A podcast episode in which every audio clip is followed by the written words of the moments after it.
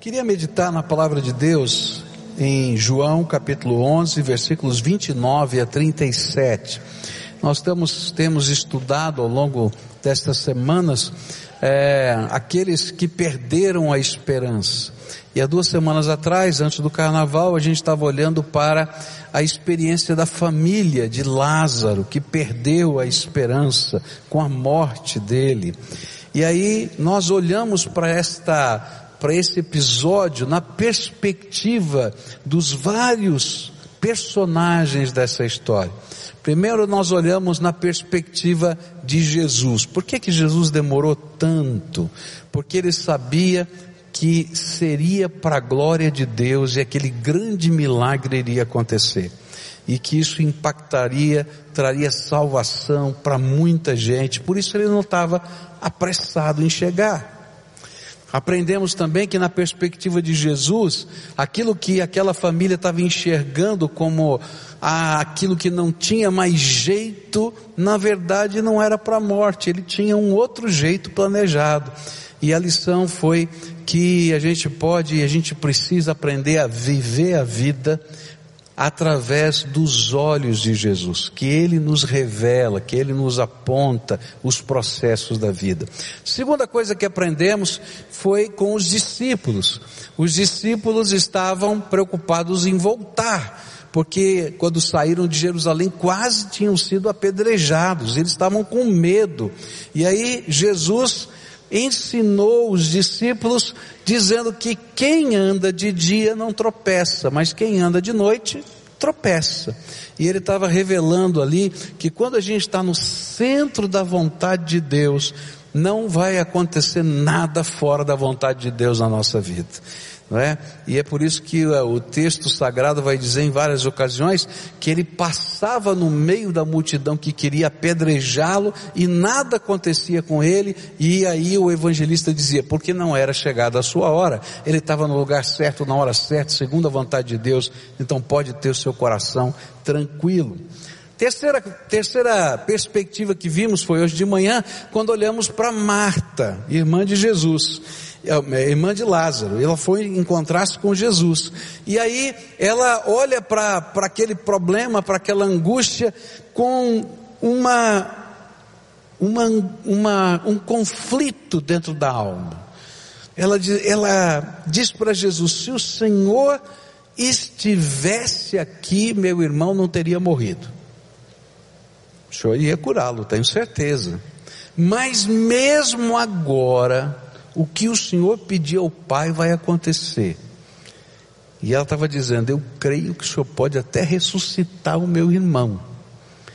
E é interessante porque a gente estudou isso hoje de manhã. A coisa mais natural, Jesus disse: disse, tudo bem, eu quero dizer que Lázaro vai ressuscitar. E quando ela escuta Lázaro vai ressuscitar, ela entra em conflito. E agora? Será que eu estou ficando louca? Será que é fé? O que está havendo aqui? E aí nós falamos sobre o conflito entre fé e razão. Quando nós estamos vendo uma realidade, cremos num, num poder tremendo de Deus, e a gente diz qual é o limite, até onde a gente pode ir, o que, que vai fazer. E a grande lição que aprendemos hoje de manhã foi você não precisa ficar preocupado com esse limite, porque Jesus desceu ao encontro de Marta no lugar em que ela estava. E disse: Tá bom, Marta, você crê que é no último dia?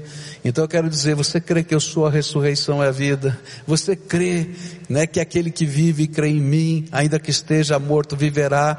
Você crê que aquele que vive e crê em mim não vai morrer para sempre. Eu creio. Então tá bom, Marta. Vamos caminhar juntos. E ele vai caminhando com ela a partir do lugar onde ela estava, até quando ele chega na sepultura. E aí ele diz para ela: tire a pedra. Ele não diz, ó, oh, vou ressuscitar. Ele não diz nada, simplesmente tire a pedra.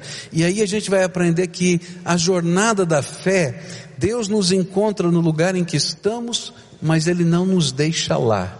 Ele nos convida a dar passos de fé que sempre nos tirarão da zona de conforto. E aí não era se ela podia crer ou não podia crer, é que ela usasse a autoridade para dizer a quem cuidava da sepultura, tire a pedra. E aí as pessoas tiraram a pedra. E a gente viu que nem ela mesmo podia tirar a pedra, porque era muito pesada. Mas pessoas tiveram que ajudá-la mas foi Jesus que fez um milagre. Você não é o dono do milagre, não é a sua fé que produz o milagre, é a graça de Deus. Ele vai ao seu encontro onde você está, mas ele vai dizer: está disposto a me obedecer e dar o próximo passo? Nesta noite eu quero falar sobre a batalha, a luta, a perda da esperança na perspectiva de Maria. Olha só esse texto tremendo, não é que a gente é, vai estudar. Diz assim: ao ouvir isso, Maria levantou-se depressa e foi ao encontro dele. A irmã dela disse: Olha, o Senhor está esperando você fora da cidade. Ela levantou-se depressa e foi ao encontro dele. Jesus ainda não tinha entrado no povoado, mas estava no lugar em que Marta, onde Marta o encontrara. E quando notaram que ela se levantou depressa e saiu, os judeus que a estavam confortando em casa seguiram-na, supondo que ela ia ao sepulcro para lhe chorar. E chegando ao lugar onde Jesus estava e vendo, Maria prostrou-se aos seus pés e disse: Senhor, se estivesses aqui, meu irmão não teria morrido. E ao ver chorando Maria e os judeus que a acompanhavam, Jesus agitou-se no espírito e perturbou-se. Onde o colocaram? Perguntou ele. Vem e vê, Senhor. Responderam eles. E Jesus chorou. É interessante ver essa cena na perspectiva de Maria. O relato nos fala que quando Maria ficou sabendo que Jesus a estava chamando, ela saiu correndo na direção de Jesus. Marta também tinha saído correndo na direção de Jesus, mas eu acredito que Maria saiu correndo de modo diferente de Marta. E é interessante, né? Porque as pessoas são diferentes. Duas irmãs na mesma casa, mas têm personalidades diferentes, têm jeitos diferentes. Marta saiu de fininho, deixou Maria cuidando dos convidados, como a gente aprendeu hoje de manhã, não é? Porque ela queria ter uma conversa particular com Jesus. Não queria que a multidão atrapalhasse. Mas eu acredito que Maria saiu toda espalhafatosa, chorando, gritando aos prantos e correndo. Tanto assim que as pessoas que estavam em casa, diferentemente de Marta, quando ela saiu, continuaram na casa, quando viram Maria sair correndo daquele jeito, foram atrás. O que, que ela vai fazer? Coitadinha dela, ela está muito emocionada, ela está muito triste. Como é que ela vai enfrentar agora esse momento da perda do seu irmão? Já faz quatro dias que ele foi sepultado e olha só o jeito que ela está, ela não se consola. Vão atrás dela, quem sabe ela vai fazer uma loucura. Se você ler o texto, você vai ver que está isso, todo mundo dizendo, não, vamos atrás, vamos atrás, vamos atrás. E todo mundo que estava em casa saiu correndo na direção de Maria para ver o que ela ia fazer. Eu fico imaginando a cena, toda vez que eu estou lendo a Bíblia, eu fico imaginando a cena. Que coisa estranha. Você já, já já assistiu algumas cenas assim, dessas que você não, não vai se esquecer jamais, né? Eu me lembro de uma vez que eu estava fazendo um casamento, é, e eu já vi muita coisa acontecer em casamento, né? Tem de tudo que acontece em casamento, né? Eu já vi noiva desmaiar em casamento, né? Eu já vi a mãe da noiva chegar atrasada, ponto de eu terminar o casamento, quando a noiva está saindo já na porta da igreja, a mãe e a noiva se encontram, começam a chorar, e aí volta o noivo e diz assim, pastor, dá para você fazer o casamento de novo? Porque senão vai ser um problema para a vida inteira. E eu me lembro de uma vez que eu estava fazendo o casamento e tinha um noivo muito emocionado, mas eu nunca tinha visto um noivo desmaiar. E de repente aquele homem caiu, bum! Acontece de tudo, não é? Você imagina essa cena de Maria saindo correndo, todo mundo atrás, e agora, segura, o que, que vai acontecer? E de repente ela se encontra com Jesus. E quando ela se encontra com Jesus, ela se lança aos pés de Jesus, aos prantos. E eu acho que era um choro forte. E ela faz a mesma afirmação de Marta, igualzinha, se você ler palavra por palavra, iguaizinhos. Mas agora ela faz essa, essa afirmação explodindo em emoção. Diz assim o verso 32: Chegando ao lugar onde Jesus estava e vendo-o, Maria prostrou-se aos seus pés e disse: Senhor, se estivesses aqui, meu irmão não teria morrido. E eu acho que ela não conseguiu falar mais nada. E eu acho que naquele momento ela abraçou os pés de Jesus e começou a chorar e chorar alto. Quando eu leio o texto, é uma das poucas vezes, eu acho que é a única vez, que eu vejo Jesus constrangido. É interessante. A mulher está lá chorando ela não fala mais nada.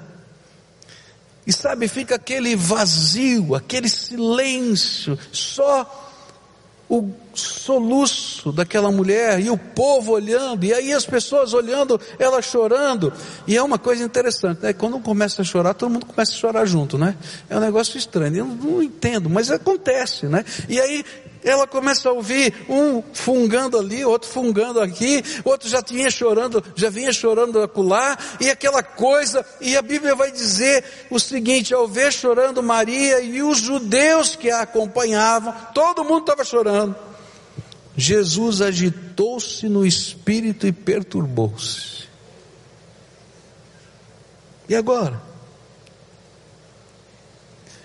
E é tão interessante porque Jesus faz exatamente o que a gente faz quando a gente está meio perturbado, que a gente não consegue lidar com a situação.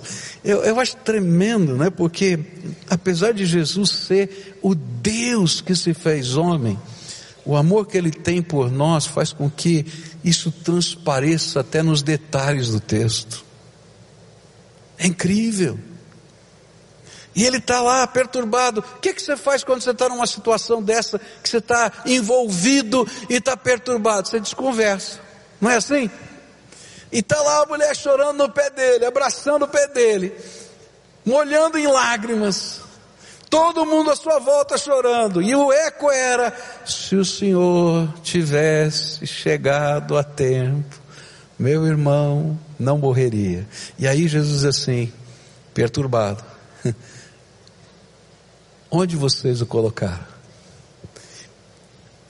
Se você chega num lugar desse, você pergunta assim: onde é que está o caixão?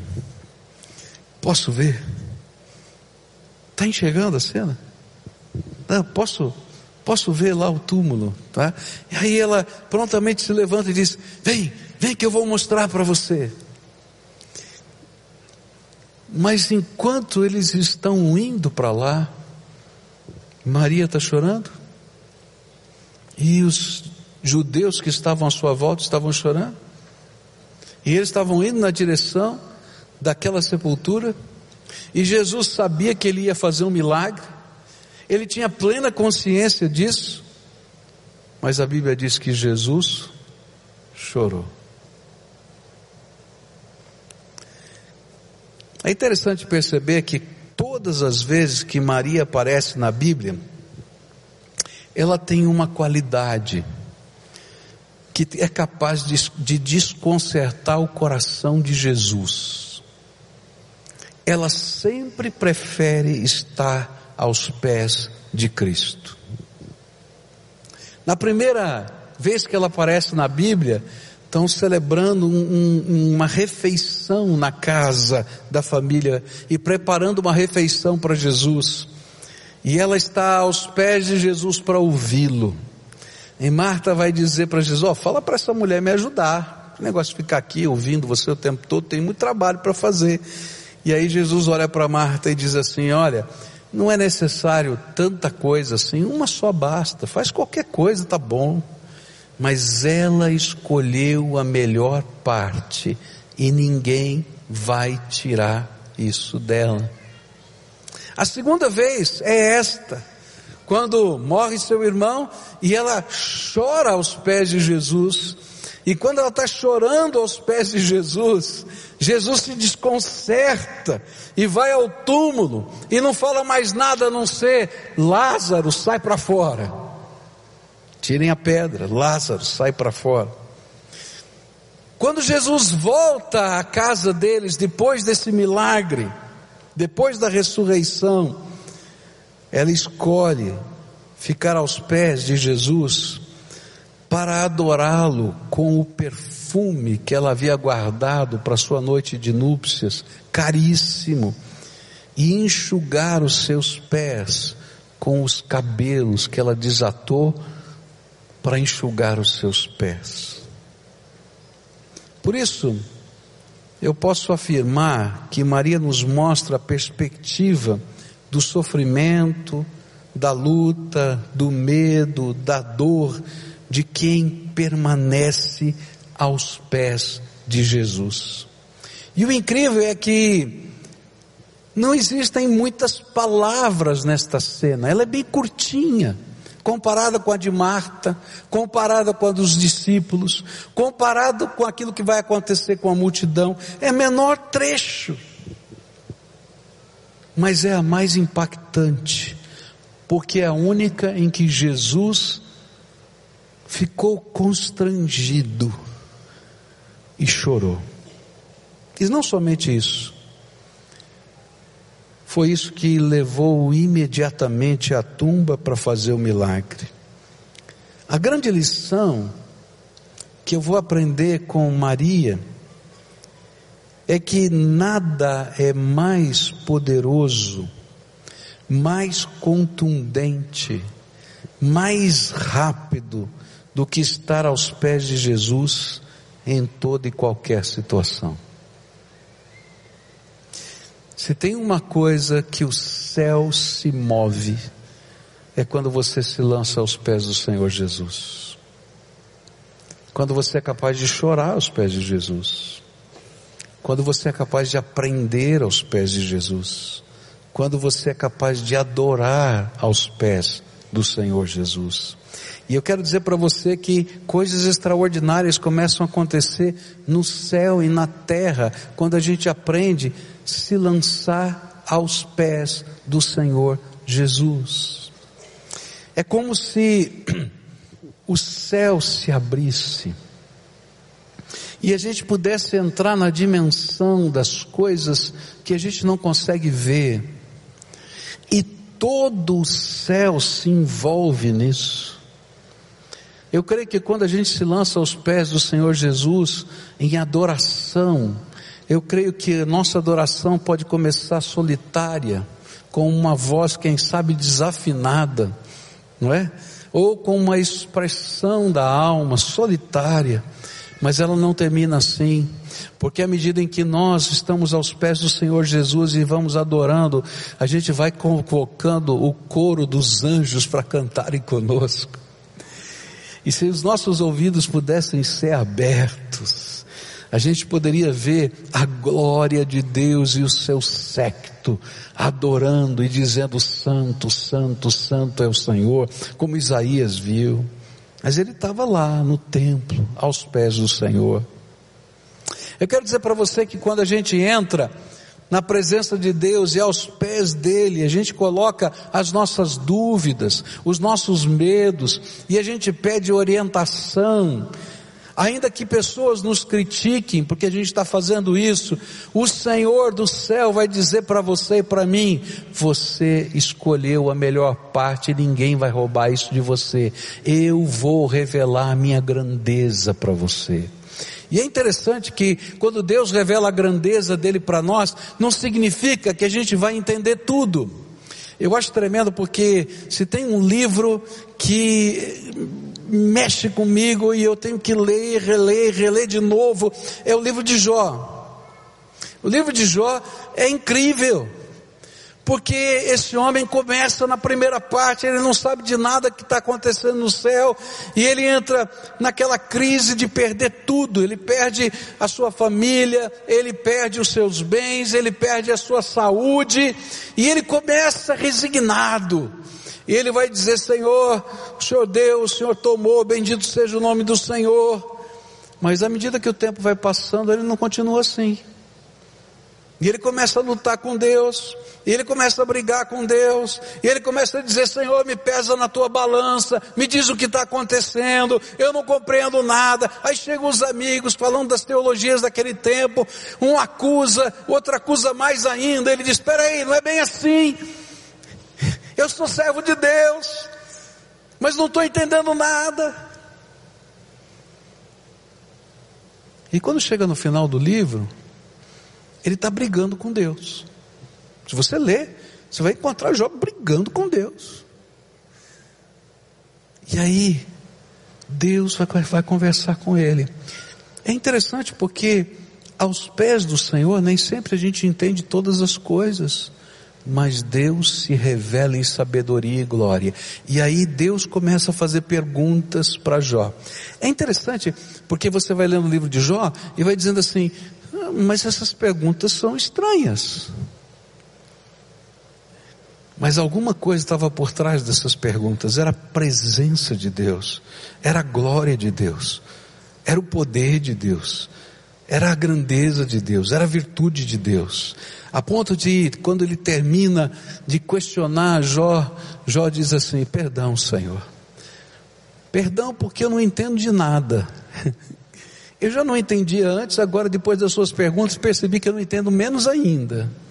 Mas uma coisa eu descobri, que antes eu te conhecia de ouvir falar, mas agora eu te vejo face a face. Não tem jeito de você sair, de estar na presença do Senhor ou de estar aos pés do Senhor, sem que Ele revele a face dele para você. E essa é a beleza. Nem sempre eu vou entender tudo. Nem sempre eu vou ter as respostas padrão claras, porque é isso que está lá no livro de Jó, um monte de resposta padrão. E Deus diz: não é isso não. Mas aí Deus diz assim: Você, meu filho, eu estou revelando a minha glória para você. E aí a gente vai dizer, como Paulo disse: A tua graça me basta. Deus disse: A minha graça me basta a minha graça te basta, Paulo. E eu estou dizendo, olha, a tua graça, Deus, me basta. Porque o encontro com Deus acontece aos pés do Senhor.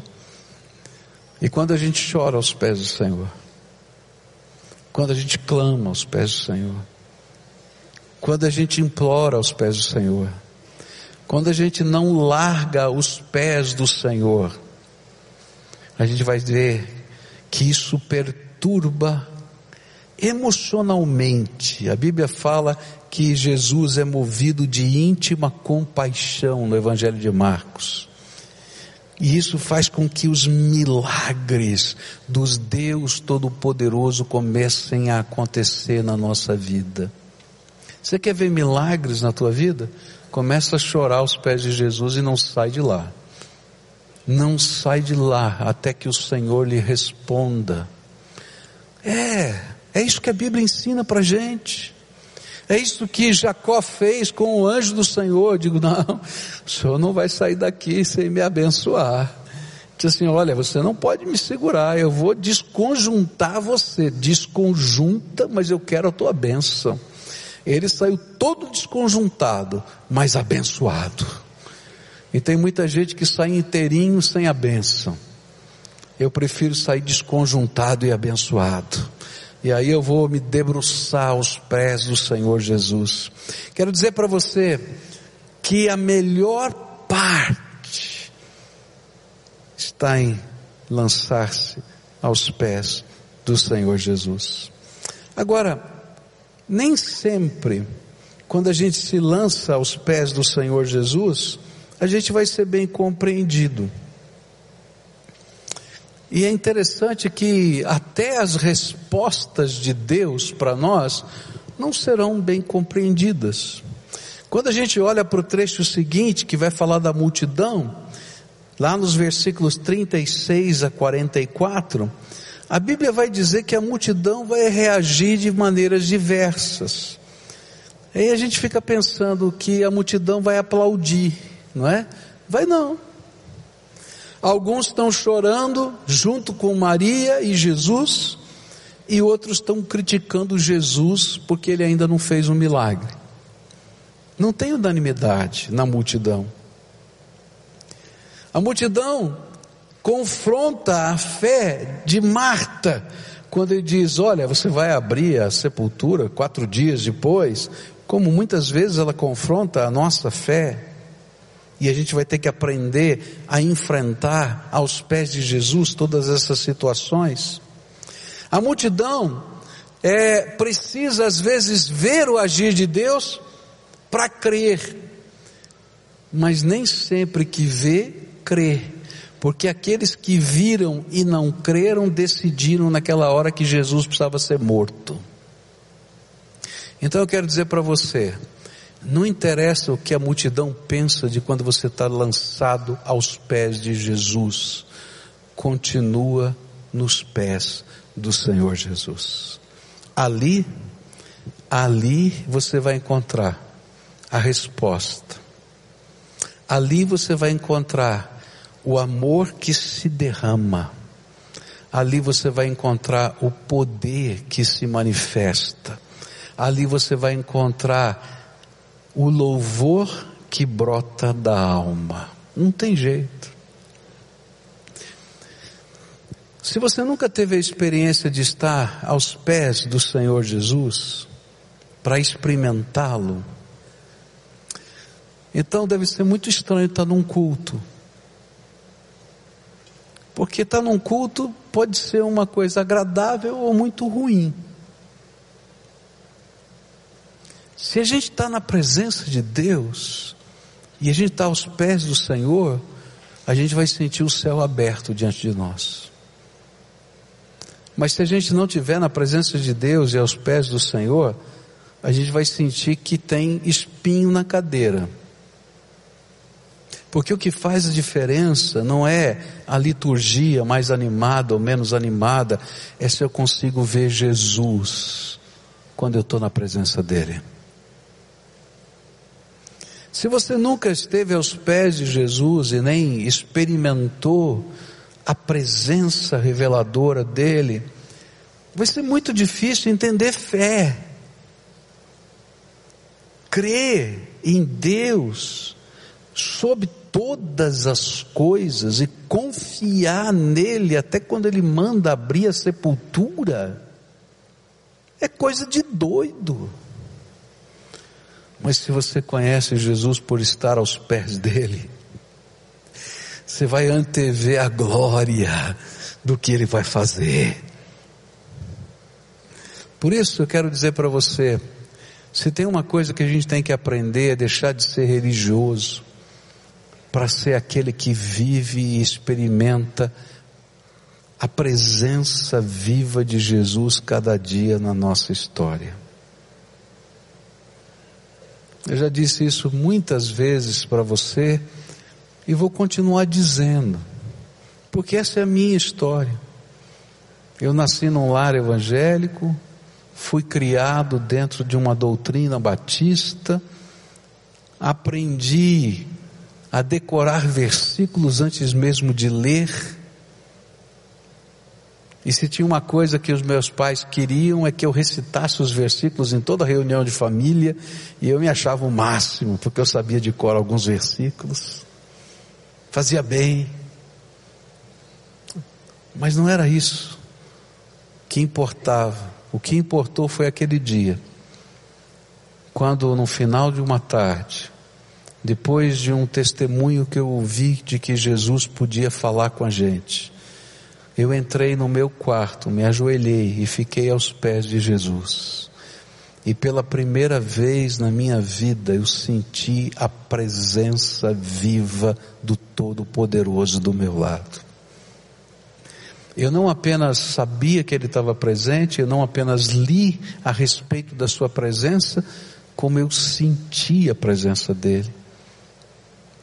Foi algo tão impressionante, tão impressionante que marcou a minha vida e a minha história até hoje. Por isso eu repito tantas vezes.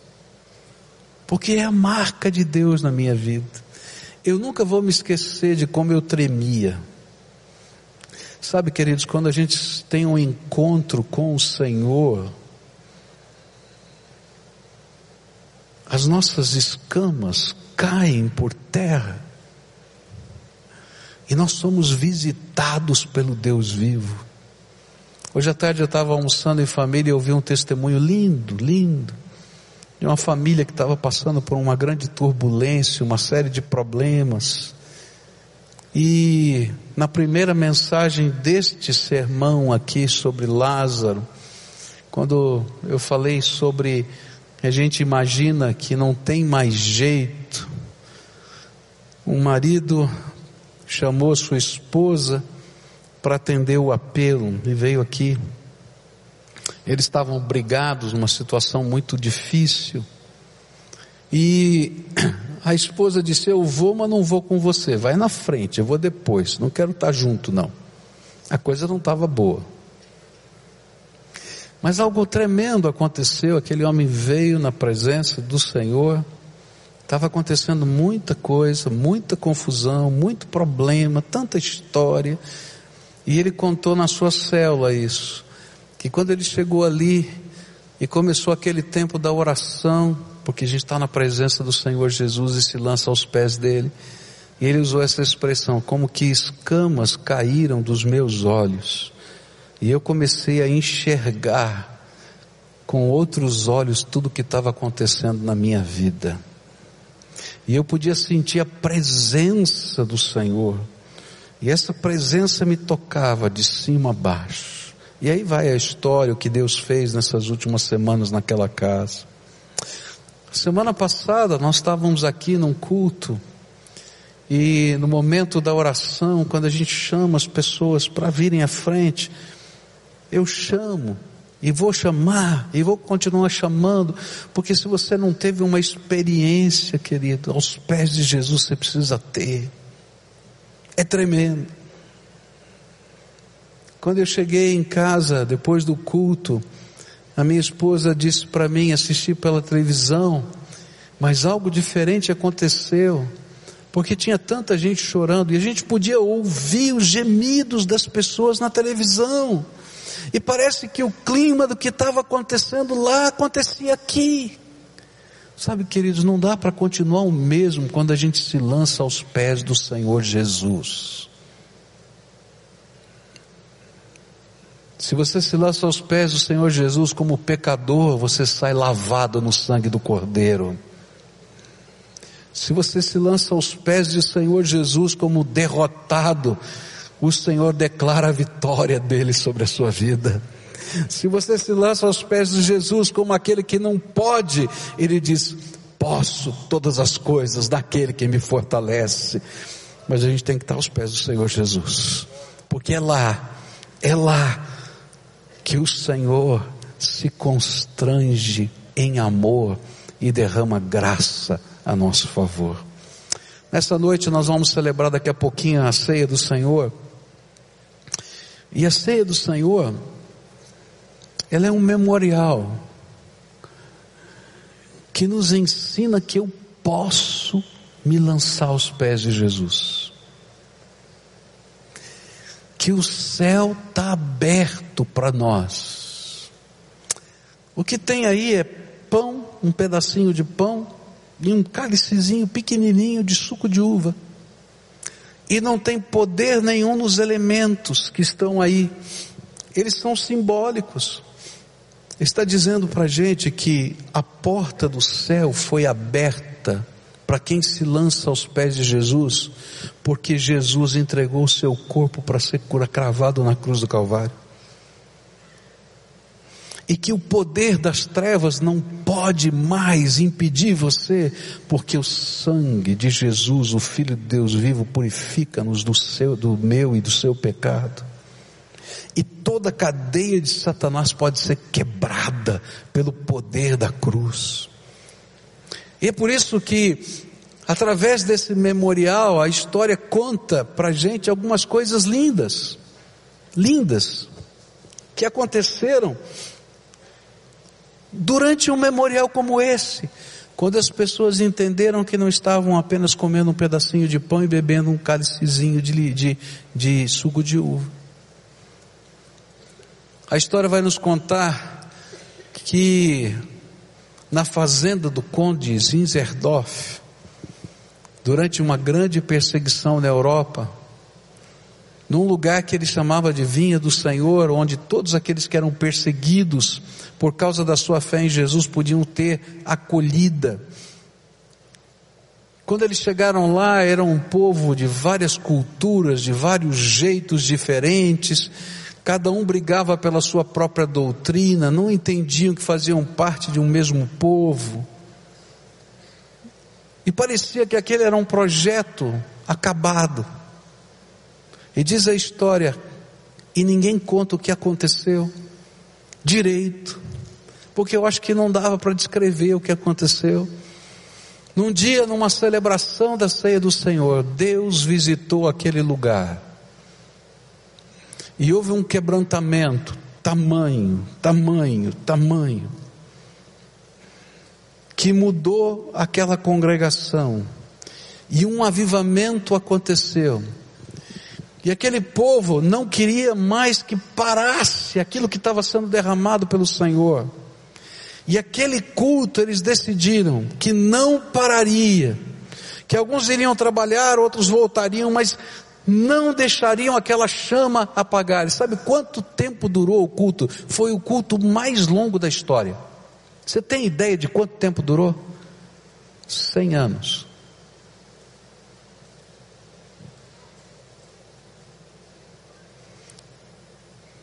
Milhares de missionários saíram daquele lugar, porque algo de Deus estava acontecendo quando eles estavam aos pés do Senhor. Eu me lembro de uma ocasião quando estava num culto e a gente estava celebrando a ceia do Senhor. E o Senhor nos visitou porque a gente entrou aos pés dele. E eu nunca vi mais isso acontecer. Nossa congregação era pequena. Talvez isso facilitasse.